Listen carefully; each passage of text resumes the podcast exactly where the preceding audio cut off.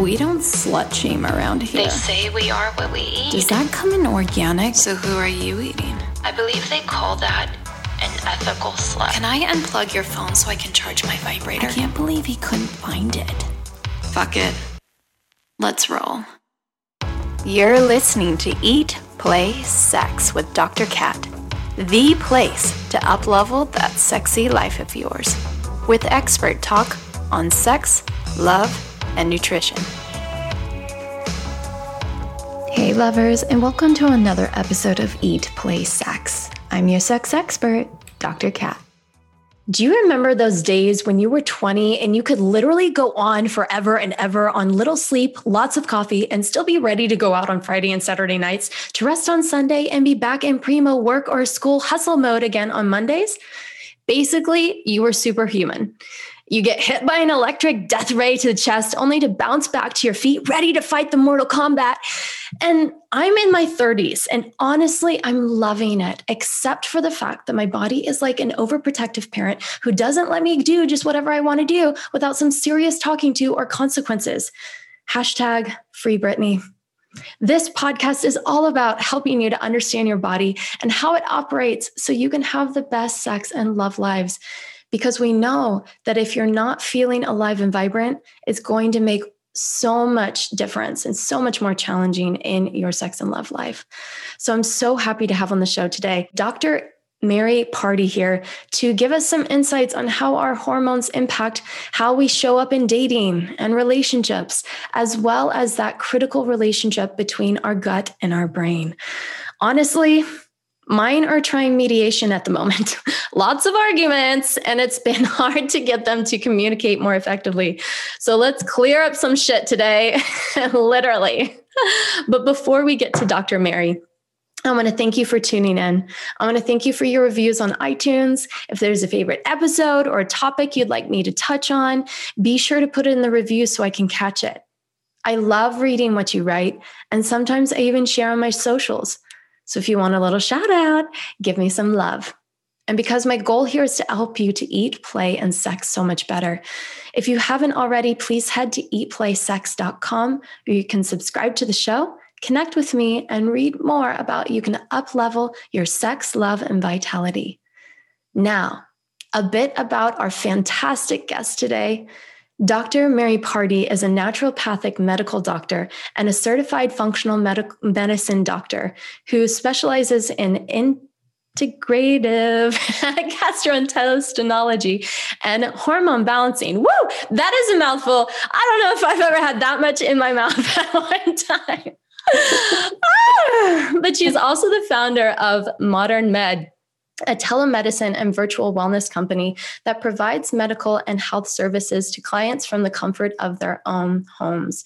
Which she also has an online gut health course that is chock full of accurate information and tips to help you on your gut healing journey.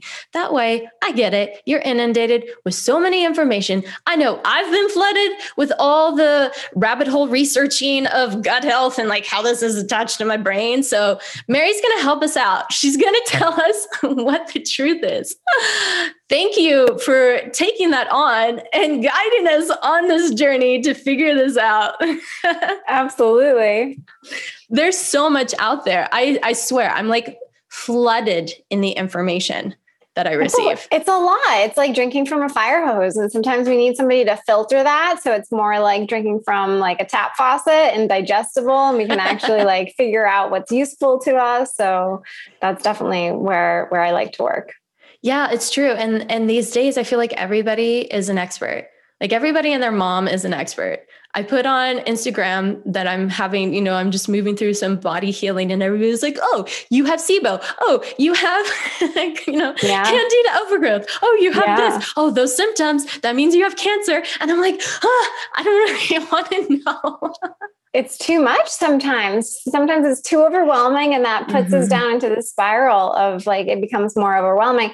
And I can't say like it's more often than not, people come to me and they have all of these ideas of what's going on, and they've gone down every rabbit hole. And I actually think it's worsening their health because they're just trying to consume and solve, and like they're spending most of their time looking up their health conditions versus eat play and sexing right like just being and i think that is definitely part of the process that that leads to chronic disease I think that's a really good point. It's almost like we find safety in intellectualizing everything and searching out the truth and what the root cause is.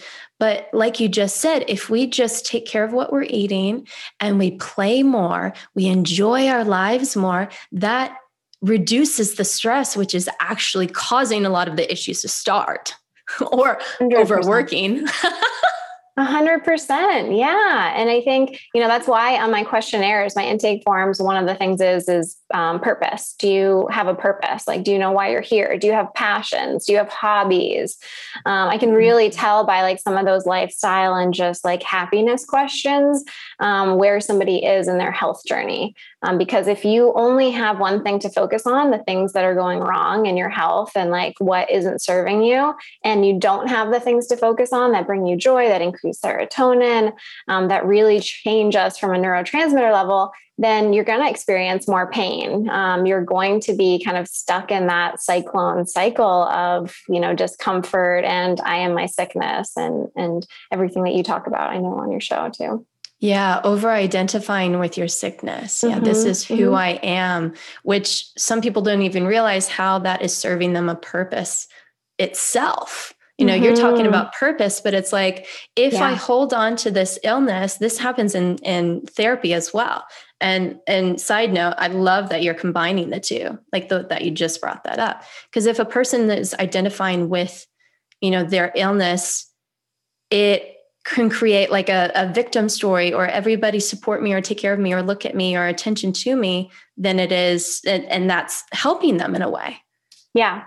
Yeah. And I, I asked that question, and that is, you know, if you didn't have this illness or if you didn't have this symptom going on, you know, what would you lose? Like, what would you actually lose if this went away?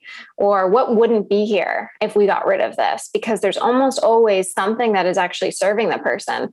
Um, and it doesn't mean that they still want it, but to understand that connection, that bond that they have with the sickness, I think is really important because we need to figure out, you know, what do we do when that is gone, whether it's attention or whether it is um, bonding with your partner because, you know, you get to snuggle more, whatever it is. Um, but I think it's it's really important. That's where where you guys come in for sure. yeah yeah and so i you know speaking for myself in my 20s i definitely was a work warrior you know i filled my time to the excessive and just kept up on caffeine right Mhm. and i struggled with so much gut issues at at that age and realizing that that was serving me a purpose of you know Mhm. so i didn't feel like a loser like i would work really hard and so you know it also helped me to avoid intimacy so a lot of the gut stuff that i was dealing with was manifesting um, as a result of those fears hmm Yeah, like my gut, my gut doesn't feel good. Like I don't want to have sex, or I don't don't touch me. Like I feel bloated, or you know that there's some of that that we don't want, and then there's some that's a protective layer that's actually you know letting us not be intimate with people or protecting our hearts too. Um, and then you know your piece on the work, work, work. I can totally relate to that. you know that's definitely why I've dove into the mental health world and I'm so fascinated by everything that you're talking about is because you know a lot of us that are workaholics um, we're, what would happen if we stopped working is one question you know what is there that we're kind of filling which i can relate to. And you're also we're putting ourselves into sympathetic dominance and survival mode. And so we're Mm. always like looking for things that could go wrong and we want to do do do accomplish more. Um, but we're not in the rest and digest mode. So gut symptoms are likely to be experienced when we're in that survival mode because we're not digesting our food. We're not you know breaking down our nutrients we're not in a place where our body wants to eat um, or should be eating i should say Yeah, yeah. And I really want to dive into that piece.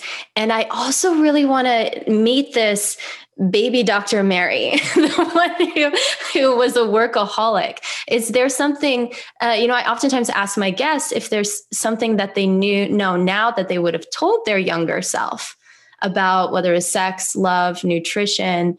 What would you have told her? Hmm.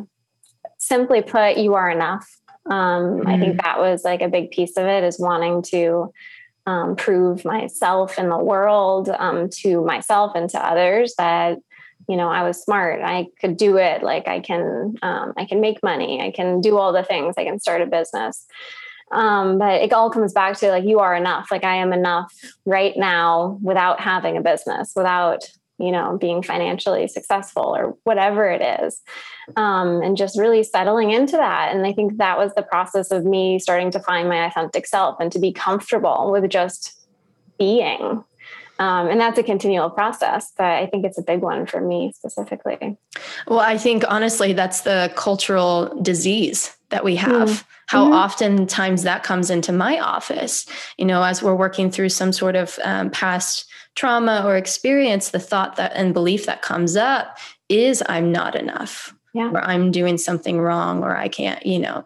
And so I think this what you're sharing as so many can, people can be able to relate to that. Yeah. Yeah. How did you on your own journey, how did you come to more of a resolution around that or what's been the process for you to discover okay, I am enough? Mm. Yeah. I mean, I could talk about that for a while. There's, I think a big one for me was figuring out who am I? I didn't get the wine glass memo, first of all. I feel like. Uh-huh. Oh, I do all pleasure. You know, like I'm like, how can I make my water more pleasurable? Drink it in a wine glass. love that. I love that. Here I am drinking a regular glass. I'm feeling um not, enough. not enough. I'm not enough. um, for me, it was figuring out who I was. And I, I really thought I knew who I was. And I'm sure I'll look back thinking that I knew who I was right now, too. And I keep mm-hmm. discovering and um, like unraveling pieces of me. But I think it comes back to that question of what would happen if I slowed down? And for me, the answer to that was I didn't know who I was, like what I enjoyed doing. Mm. Um, you know, what brought me joy from a very simple just like humanistic level. And so when I started to answer that question of who am I, like really who am I? Um, I had goals, I had aspirations. A lot of them were more materialistic.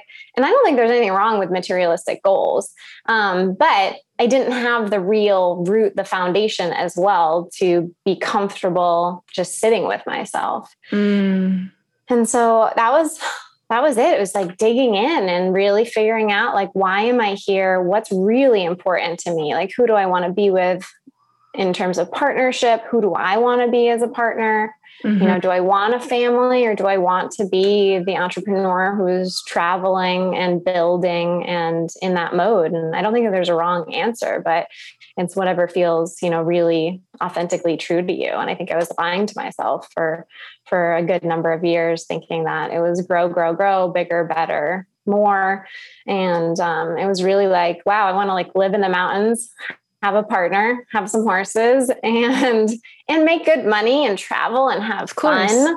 Yeah. um but not the emphasis as much on that as i thought it was going to be yeah. So allowing yourself to desire what you desire, but finding the balance in it and realizing mm-hmm. the complexity of who you are as multi layered and each of those needing attention.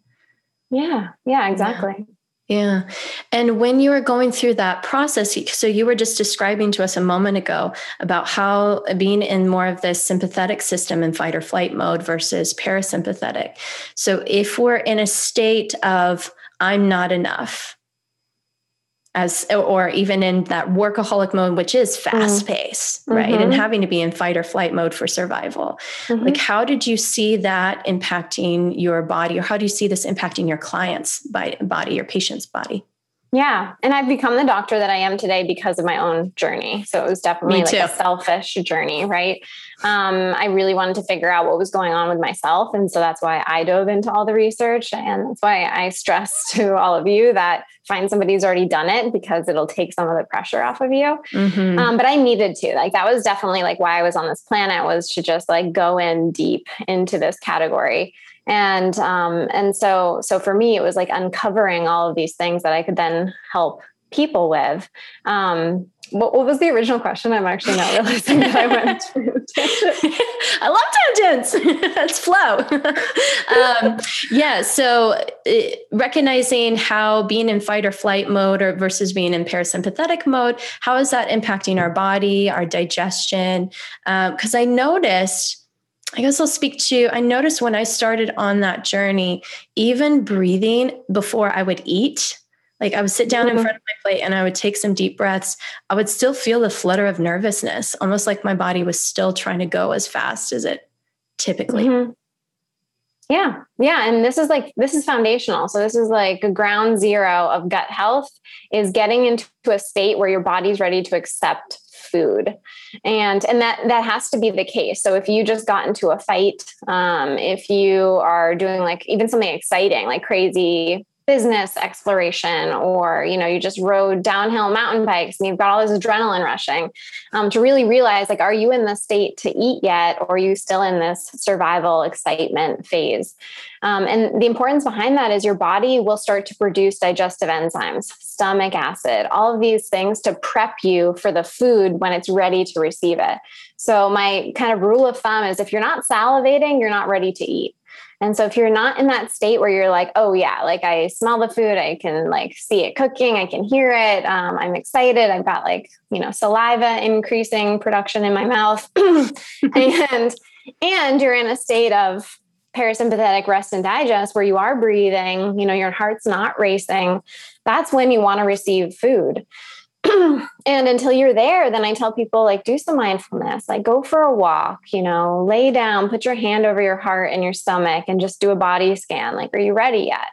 And the more we can start to train that, the quicker that we can get into that state. You know, it's kind of like the stress resilience where we can switch from one to the other and the nervous system is flexible and and so it's really important because if you're not if you're still in that survival state you're not producing the digestive enzymes you're not producing saliva at a higher rate um, you're not producing enough stomach acid to break down your food. And so it's no wonder that we're left after eating feeling bloated gassy like full stomach like you know we've all had like that brick in the stomach where it's like whoa why aren't things moving? It's just sitting there. It's been two hours and i feel like i just ate.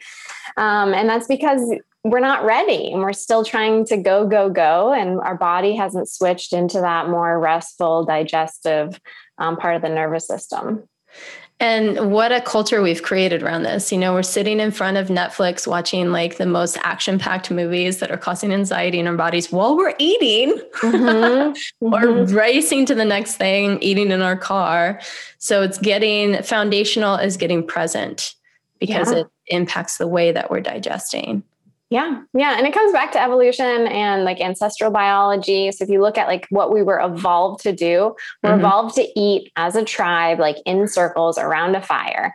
And and what that means is that conversations are actually good for digestion because they slow us down so that we're not just shoveling in food by ourselves.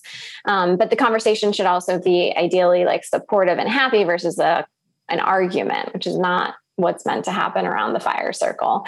But conversational, like actually having a social moment that slows us down, that makes us really present. If you look at the blue zones where people are more likely to live 100 or older mm-hmm. around the globe, socialization during eating is extremely common. You know, you see people gathering in groups to have meals, and the meals are a lot longer than they are here in the US, where we're, you know, going through a drive through, picking something up, and it's gone before the time we're home. Yeah, yeah, that's a really good point.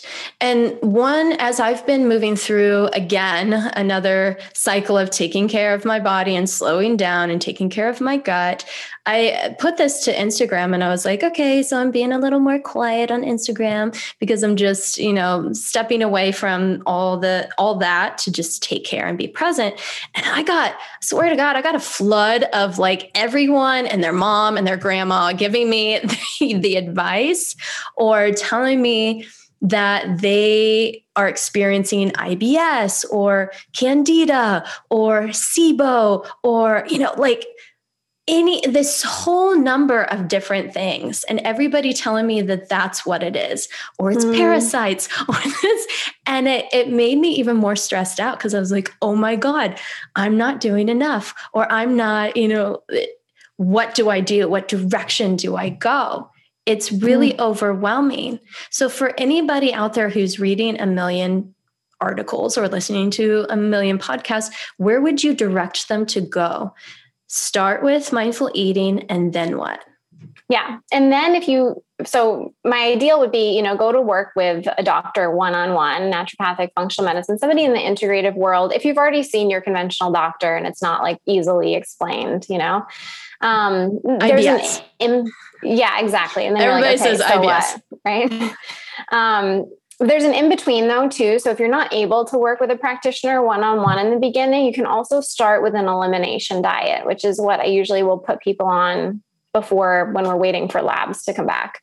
And um, and that's really going back to a whole foods diet but there's a few other things that you want to do with gut health complaints specifically.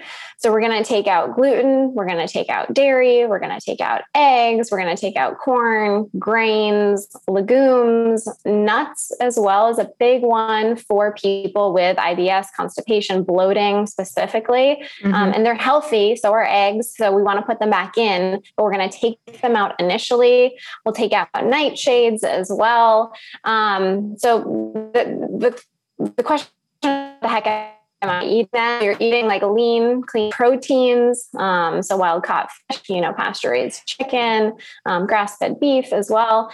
And then vegetable wise, we really want to cook vegetables. So like sauteed, mushy, pureed.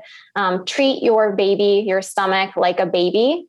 And so, you know, you would never feed a baby raw lettuce. So we're going to get rid of raw vegetables for a little bit and instead doing like sweet potato puree or um, or broccoli puree or broccoli soup, you know, things like that. And so we really want to baby our stomach for a little bit and focus on soups, stews, mushy foods. Um, and then we're going to do that for 30 days at least and see how we feel symptoms are resolved, great. Then you're going to start to reintroduce the foods, especially the ones that are the most nutritious that we ideally want in a balanced diet. So, you know, making sure we put back eggs in if we can do okay with eggs and do it really methodically. So you're waiting three days between introducing new food groups to see is this a problem for me or no, this isn't a problem for me. I'm fine with it and and you'll see like okay i can do this but when i put back in corn like i had issues and so you may only end up eliminating one food group um, and then i always reinforce to people try three months later to put that one in too and see if you can so it's not that everybody needs to be gluten free for the rest of their life mm-hmm. um, but you might want a little period like a little hiatus where you fix it you repair things and then you can reintroduce it later Mm. So that's really, I think, like a really great place to start. Um, and then the other like tips are doing a 12 night or 12 hour overnight fast where you're giving your body a rest from food and trying to avoid snacking so much in between meals. So you're really having rest from intaking food. Um, food intake is essential, like we get our nutrients from it, but it's also a little bit of a stress on the body, especially if there's any inflammation in the GI tract. So sticking to three meals per day and having that 12 hour overnight fast can be really, really helpful. Um, so that's where I go with people. And then if you're still having issues after that elimination diet, go see somebody. Like, don't try to fix this on your own. It's going to be mm-hmm. faster. It's going to be likely more financially feasible because you're not going to try a million supplements. Um, so that's really where I, I suggest, like, if you've, tr- if you've tried these couple things, then then ask somebody for help. Isn't that funny? We spend hundreds of dollars on supplements instead of going to a doctor. like, mm-hmm. Yeah, that was that was the most detailed elimination diet I've ever heard. I'm not even kidding. I've spoken to, I've interviewed, and people give me the basics, but the way that you just described that was so was so good. I'm like, oh, okay, that is a point. I haven't made baby food for myself. Maybe yeah. I'll try that next. Yeah. Um, there's, and, and so as we're talking about the importance of how, what you're eating and how you're digesting, but also there's a lot of research I've been um, listening to about how your gut health impacts your brain health. So your mental health and one thing that I've noticed as I've come off of like all these things, including coffee and sugar, I had a lot of anxiety that came mm. up and a lot of nervousness that came up, which isn't a usual part of my daily life. But I was like, oh my God, I'm going crazy. I'm losing my mind, you know, and, and, I wondered if that had anything to do with what I was doing or like with the gut, or if maybe some of these mental health issues that people are struggling with is actually related to the gut health.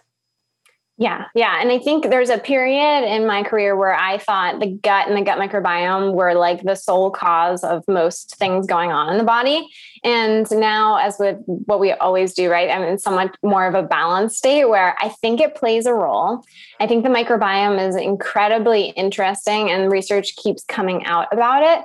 Um, but I don't think it's the one thing. And so, you know, let me talk about what is the gut microbiome first of all, so people understand. But it's a collection of the microorganisms in our gut. And so think of the gut as like this city, and we've got fungi, we've got bacteria, and we have protozoa we have all of these different microorganisms that are normal inhabitants of our gut. We want them there. They're commensals a lot of the time, meaning that they give us things and we give them a place to live.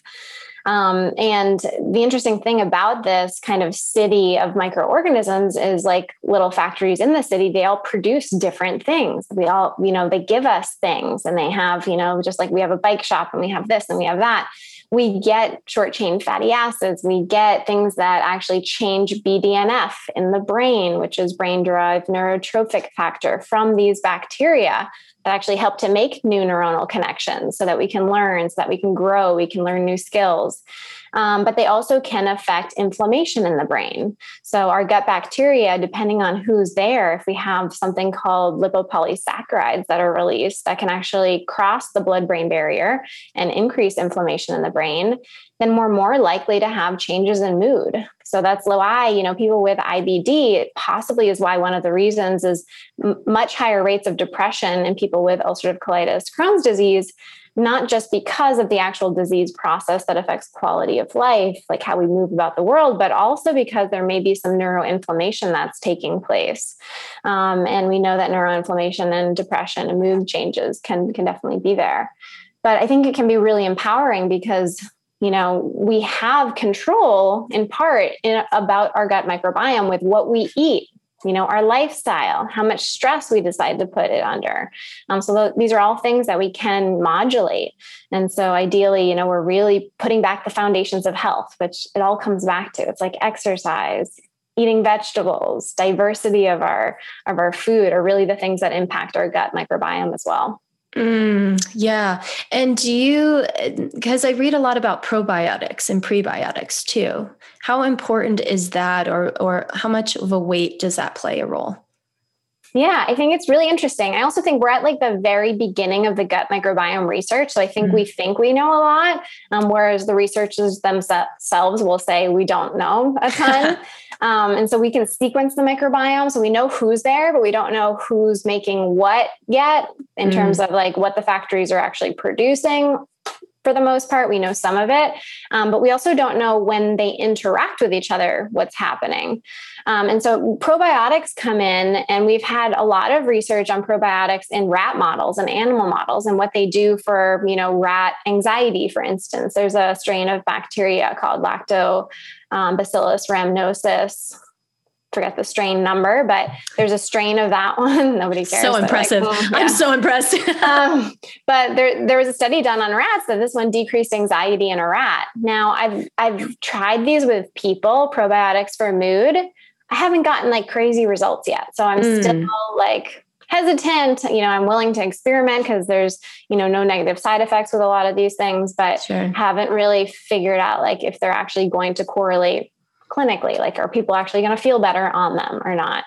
Um, or should we be really changing the diet to produce more of a certain metabolite, like a productive end product, like actually something that they produce that helps mood, you know? Yeah. So we'll keep looking into it. And I think it could be really exciting. We're not quite there yet. So um, I think it's it's a worth a shot just experimenting, but make sure if you're going to choose a probiotic, you don't just go to Whole Foods, you choose a random one off the shelf and you take it for mood because if the strains in that probiotic haven't been studied for anything to do with mood and you're actually taking one that helps with diarrhea but you're constipated um, then you know you're not going to do any good. So it's easy to throw away money with probiotics but i think that in the future we could have a lot more tailored approaches to them. Wow.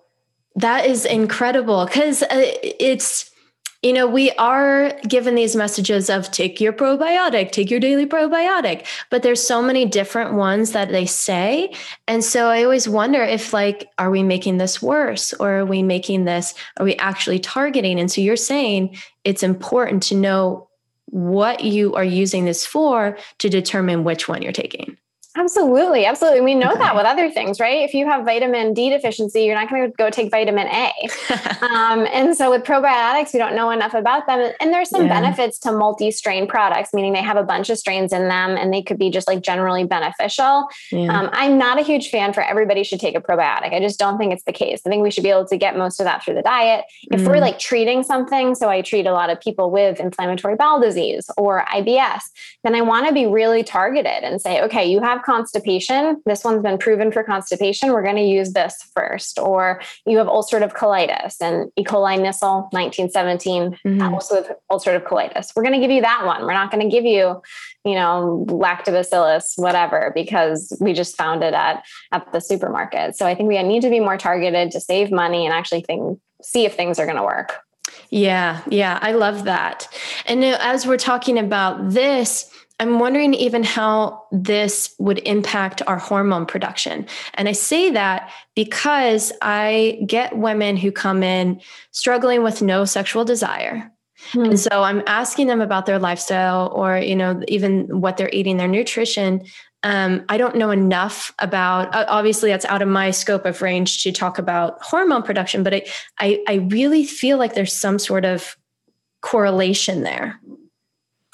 Yeah, gut and hormones have have a role, so they would definitely work together. With with lack of libido, you know, we want to dive into so many different areas. Like we want to see, like, are you deficient in iron? Um, your field like do you have a good relationship with your husband or do you not want to have sex with him you won't have a libido if you've been fighting all the time right. um, and, and so you know i think hormones can definitely play a huge role and we'll, we'll hopefully dive into that with libido for sure. Um, and then the gut hormone relationship that I've really teased apart from the research is is more related to to IBS than anything. Um, and it's just in terms of like progesterone you produce a lot of during the second phase of your cycle, and that slows motility down. It's also why women, when they're pregnant, are much more likely to have reflux because progesterone is much higher. And so things move the other way, they move up instead of down. Mm-hmm. And then we get indigestion and reflux, and we're more likely to be constipated before our periods because progesterone is, is higher and slows things down versus mm-hmm. when we get mm-hmm. our period, we're more likely to have diarrhea. Um, so, so there's some intricacies there for sure with the gut and hormones. It's amazing. Let's let's expand more on this hormone talk because I love talking hormones. It just makes a, a lot of things make sense. Mm-hmm. Because me as a bleeding woman, there are definitely I go through the periods of time where I literally think that I'm crazy or that I'm like the worst person in the world. I'm like, why am I such a bitch in my head? You know, and it's like all my work, all my self work is out the window. And then, like, three days later, I'm like, oh, I feel much better. yeah. Yeah. Or like, I'm really interested in this guy one minute and then not interested in another. For sure. And there's evolutionary reasons behind that. And it's fascinating. Yeah, let's dive in. Um, we can start with like hormones in a relationship, which I think is fascinating because we'll start to unpack yes. other things in there. Yes. Um, I created a little acronym and it's not the best. So if anybody out there is really good with acronyms and they hear this and they come up with another one, please DM me. But the, the acronym that I have right now is SEAR, S E A R. And so there's four letters for four weeks of a, woman's cycle. So, you know, we're assuming a 28 day cycle for most women um, for four weeks of that. And so this is a really important conversation if you are dating a woman. So either woman dating a woman, man dating a woman, if you're a woman yourself, um, or if you have a woman in your life. And so it covers like a big percentage of the population. And I think it's something that I haven't heard a lot of people talk about, but I think it can really strengthen relationships and it can help us understand who we are as women and why we are the way we are certain times of the month. And um, and it can help us understand our significant others if we're dating a woman or if we have you know a woman in our life if we live with a woman. So the first week That's the S, it's for self care. So, this is really when we want to nurture ourselves more or nurture our partner more as well. So, this is day one to like seven. This is like the your period basically. So, day one yeah. is the first day of bleeding, right? From a hormonal perspective, this is when hormones, estrogen and progesterone, are at their lowest. Mm. And because of that, estrogen relates to serotonin. So with higher estrogen, we have higher serotonin, but now we have low estrogen, so we have low serotonin production. Um, that's going to affect our mood for sure. So we're just going to be a little bit more somber, not as giggly, not as outgoing either. Estrogen is really like if we think of estrogen as a character, it's like rock star, go get them. Like I can do anything is estrogen. True. And so estrogen's not there. So this is kind of like, mm, I can't do everything. I don't want to do everything. I'm tired. Um, just, and just a mush, a puddle of mush. yeah yeah. And, and then that's okay. So I think if we understand why it's happening, and it's not that, okay, how do we raise estrogen? This is a normal part of being a woman. And mm. we have these fluctuations, which is the divine feminine. It's ever changing, it's flowing. Mm-hmm. Um, and so instead, it's like, how can we support ourselves? How, how can we raise um, serotonin naturally, just like subtly? Like maybe buying ourselves flowers or having you know our significant other buys us flowers during this mm-hmm. time of mm-hmm. the cycle you know you make dinner at home you watch a funny movie to laugh um, you can focus on like 5-htp supplement wise may be helpful during this time if your doctor mm. thinks that's good you're also more likely to have carbohydrate cravings because serotonin is lower and so maybe not doing keto during this time but eating a little bit more carbs that are healthy for you like sweet potatoes things like that um, also, serotonin helps to reduce pain. And so, with this lower serotonin level, we can experience higher levels of pain. So, people with IBS may have flares during this time, or we may just feel like kind of like achy in general um, obviously cramping during the period, but focusing on magnesium rich foods. So bring your loved one dark chocolate that's high in magnesium or nuts and seeds, avocados, like doing thoughtful things um, during this time in the cycle can be really, really helpful. Mm, I love that. Yeah. Be, be kind. be kind. Yeah. So S is self care. Um, and then as we exit that first week of the cycle, estrogen starts to rise. And so, like, our rock star, like, hormone starts to come out. And this is where we get the second week, which is E. This is like excitability. Um, this is like romance, sex, rock and roll. Like this is like where we really start to come into our feminine, um, like sexual energy, like primal energy. And this is because estrogen is rising, um, serotonin is going to start to rise as well. And we really want to have sex during this time. So we'll see boosts in testosterone as well. And the reason behind this is because our body's getting ready to ovulate. And so when we ovulate, we're fertile. We want to procreate. That's why we're here. And so your body, you cannot fool biology. You'll want to have sex more. And, and so this is a time where you can really like dive into your sensuality. And if you're dating a woman, this is a great time to bring her out to a club, to go dancing, like to support her in this sensuality process. And she's going to feel much sexier during this time of her cycle. Mm. So if you're mm. like, if you're planning a big night, do you want to take a woman out to like a fancy dinner and dancing on day two of her cycle? Or day like 9 10 the answer is day 9 or 10 for sure. It's week two. She doesn't um, even want to leave the house at day two. Not like, so much. Go be with your other friends for a bit. Yeah. Yeah exactly um, and and so she'll also have extra patience during this time. So if you forget to pick the kids up from school, you might have a little bit of a hall pass here. Um, she's going to be more flexible because estrogen is going to help, you know, buffer that um, and make her feel just easier going.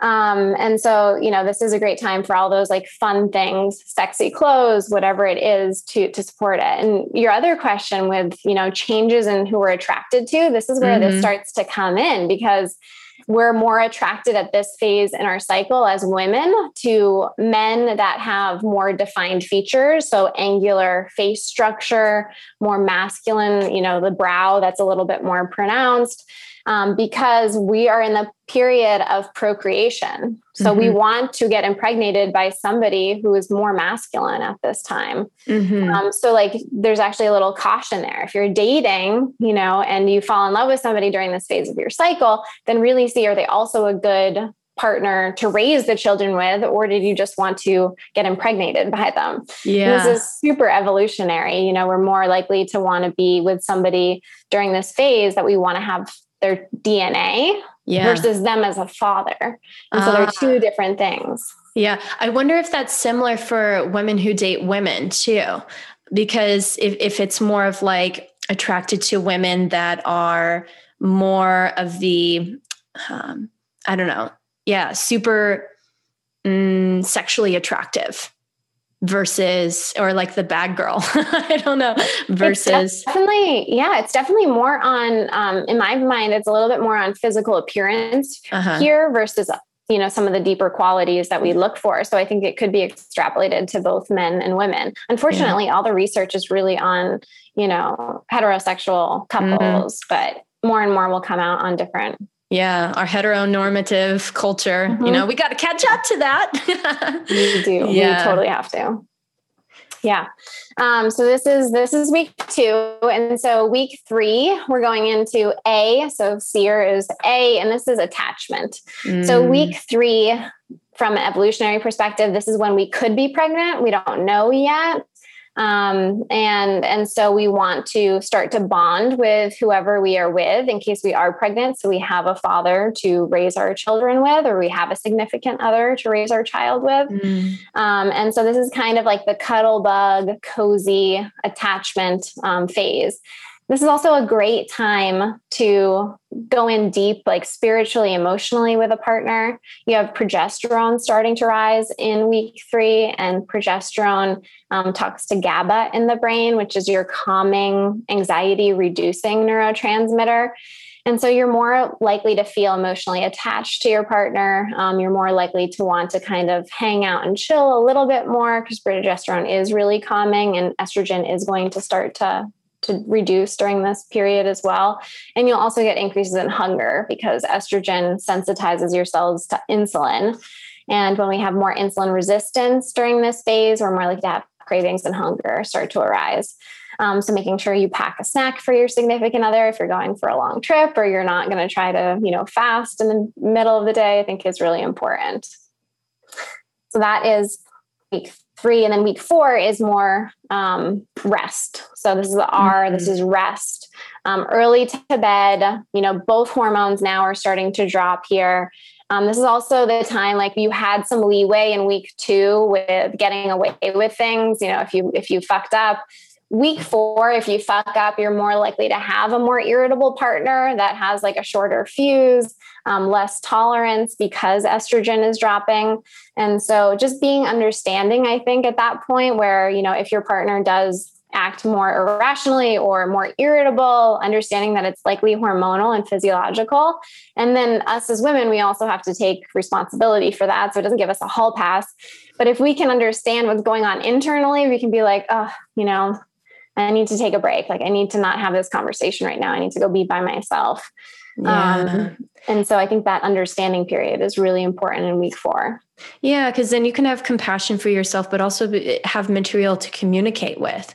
I know mm-hmm. for me, sometimes I get I'll get on edge and I'll communicate that. I'll I'll say, um, right now I'm noticing I'm more on the edge of myself. And so I might snap and I don't mean to. So I just, I'm going to be conscious of that. But I also want you to know that that might happen. And it, it almost like the moment that I say it, it almost as if it dissipates in my body mm-hmm. because it's brought to the attention that it's there. Yeah. Exactly. Understanding and just like having and knowing of what goes on brings us so much peace. It's just like that understanding piece. You know, doesn't mean it has to go away, but it, it can totally self dissolve. And for me, what I've noticed is that if I have a partner who also understands that, first of all, it's the most attractive thing ever when I, you know, you have a partner who um, is like, "Hey, you know, I really, I see you right now," and gives you a hug because they understand what's going on. Um, mm-hmm. Um, versus like, "Hey, why are you like this right now?" And so I think that's like next level. It's like, okay, you you know who I am, you know my cycle because we're intimate partners, mm-hmm. and you know that I'm on week four and I'm a little, little, bit more irritable. So you're giving me a hug instead of being like, you know, why are you being such a bitch today? Yeah. Um, and so I think that that's how we can really evolve as a couple is to, to to know each other really intimately, but then to know ourselves first.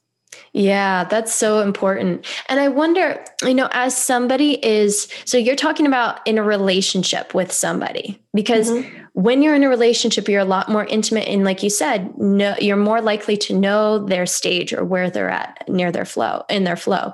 But what about if somebody's first starting to date somebody?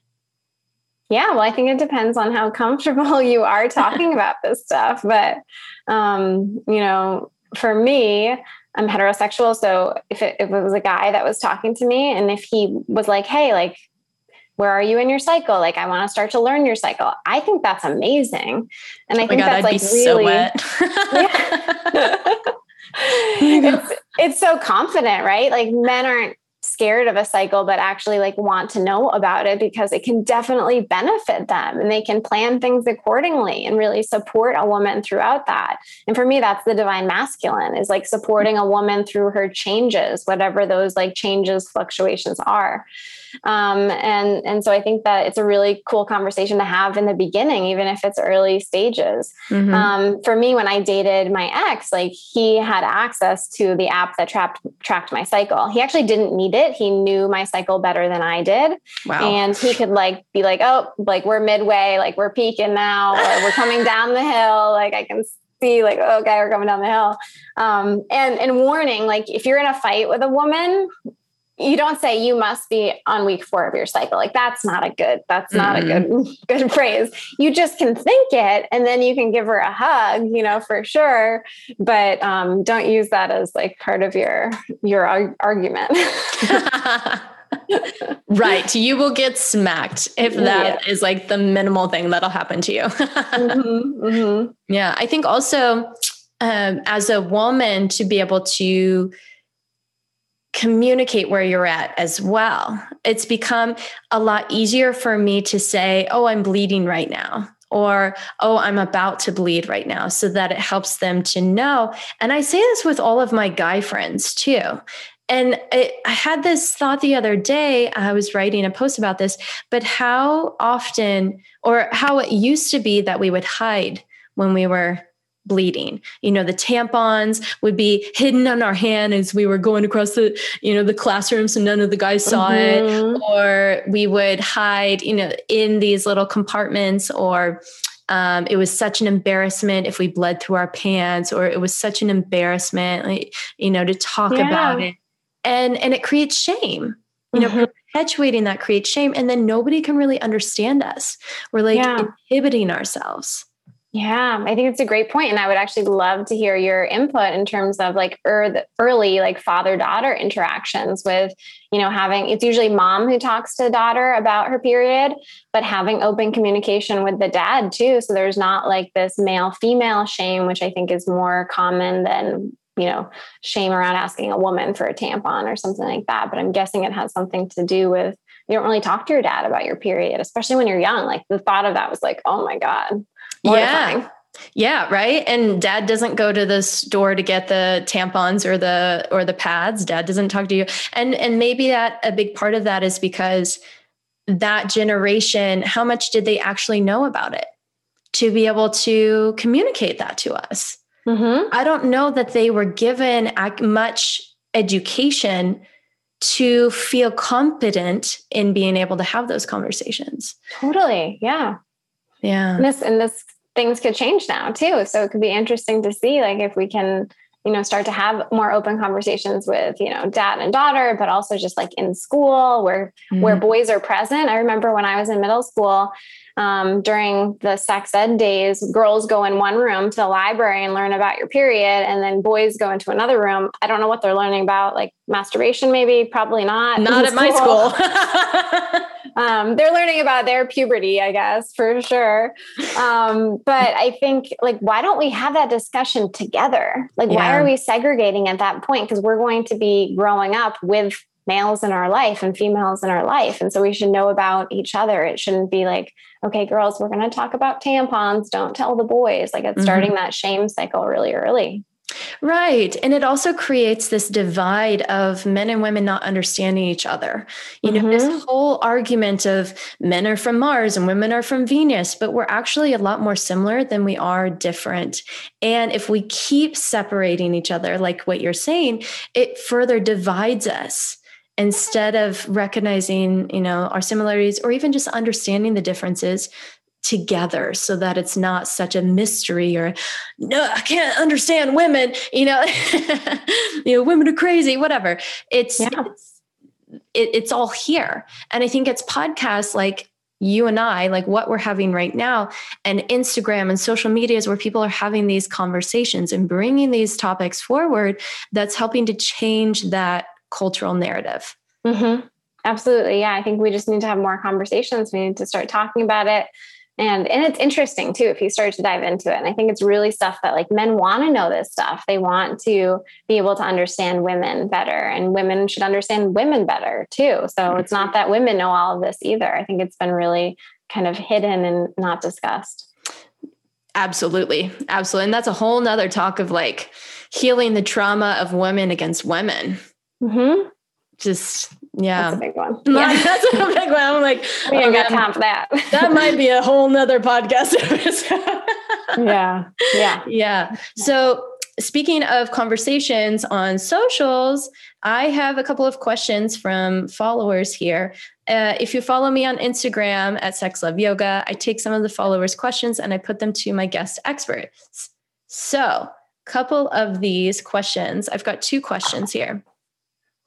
The first one says, What does it mean when you have your period three times in one month with excruciating cramps? Okay, that's a big question for Dr. Mary, but maybe you can send her a direction. Yeah, that's a big question. And so if you're if you're having it, you have very very short cycles, right? And so especially three times in a month. Um, so progesterone likely is not high at all. So you probably have low progesterone, not ovulating, so that you're getting these really short cycles. Um, and I mean that's just a guess as well. So what you want to do is you want to see a doctor, you want to get testing, you want to see what's going on. And what's interesting now is that we have more tests than just a blood test for hormones. And so for something like this, I would really suggest um, a cycle mapping test.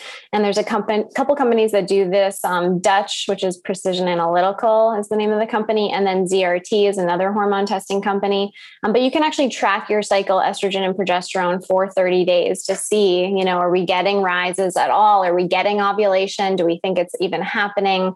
Um, and it can give you a little bit more understanding about what's going on there. But that's where you'd want to start for sure um, mm. before you just like play around with things. But there's definitely things that can be done. Yeah, or self diagnosing yourself. Yeah, mm-hmm. for sure. Yeah. Um, number two, struggling with chronic candida for eight months. And I also have endo.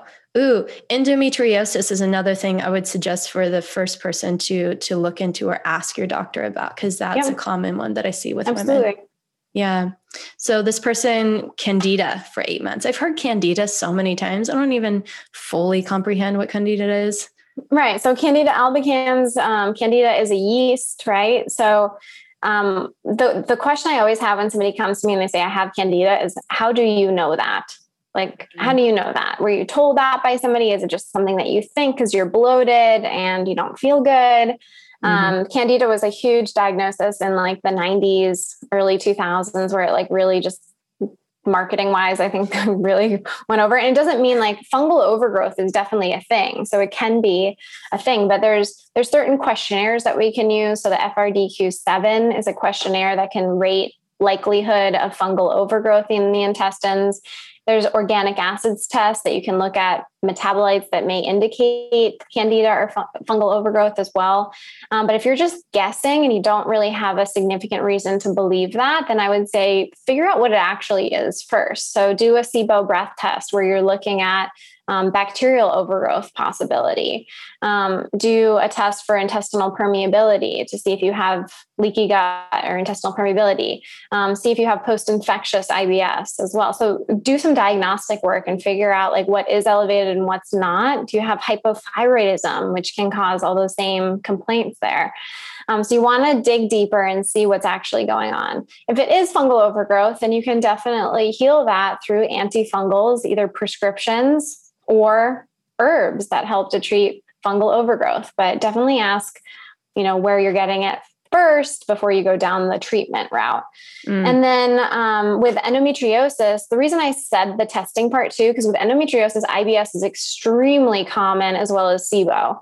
And so I would make sure that you know the reason before that. Um, so, endometriosis, you can have endometrial tissue outside of the uterus and endometriosis. And a lot of the times we'll see it sometimes in the intestinal tract, which is where you can get pain, bloating, discomfort, which is why IBS and endo are so closely linked.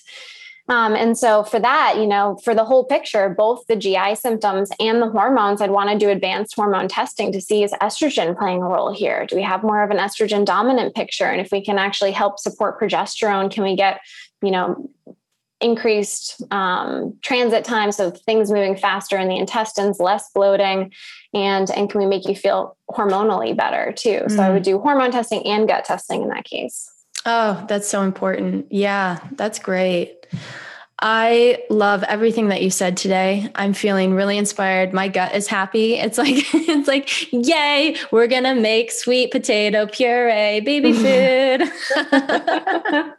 love it, love it. so, how can people find more about you?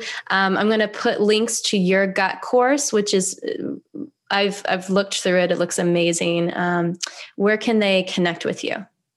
Yeah, the gut health course is great if you can't work one on one with a functional medicine practitioner. So that's why I created that course. Um, we also at Modrn Med, which is my telemedicine and um, health company, so we see people in person in LA. We also do virtual consults, um, but we have a team of three doctors where everybody specializes in hormones and gut health. And so if you have any of these issues, you can work with us one on one. We do complimentary phone consults as well. So if you're not sure if we're a good fit, then do a phone consult. We want you to feel really good working with us. Mm. Um, and if we don't think we would be helpful with your case, we know a lot of practitioners as well. So we're happy to refer out. Um, and the website for that is modrnmed.com. It's M O D R N M E D.com. And so that's a great way to to kind of see what we're doing. We've got a blog there as well. And then our social media is going to be at dr.marypardee and then at modern med as well. And yes. I do a lot of infographics there. Yes, follow her on Instagram. I've saved a lot of her little infographics. They're great. and it's really easy to access. You can just scroll over her feed and find exactly what you need. So thank you so much, Mary. This was fun. I had so much fun. I had fun. Next time I'm going to get my glass of wine, though, or water wine.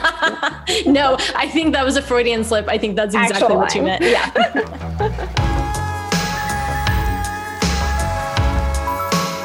Lovers, thank you again for tuning in. If you enjoyed the show, hit subscribe and head over to eatplaysex.com to connect with me and grab my sexy guides because my goal here is to get you to eat, play, and sex better so you can improve your sex life, which will improve every aspect of your life. Until next time, keep it sexy.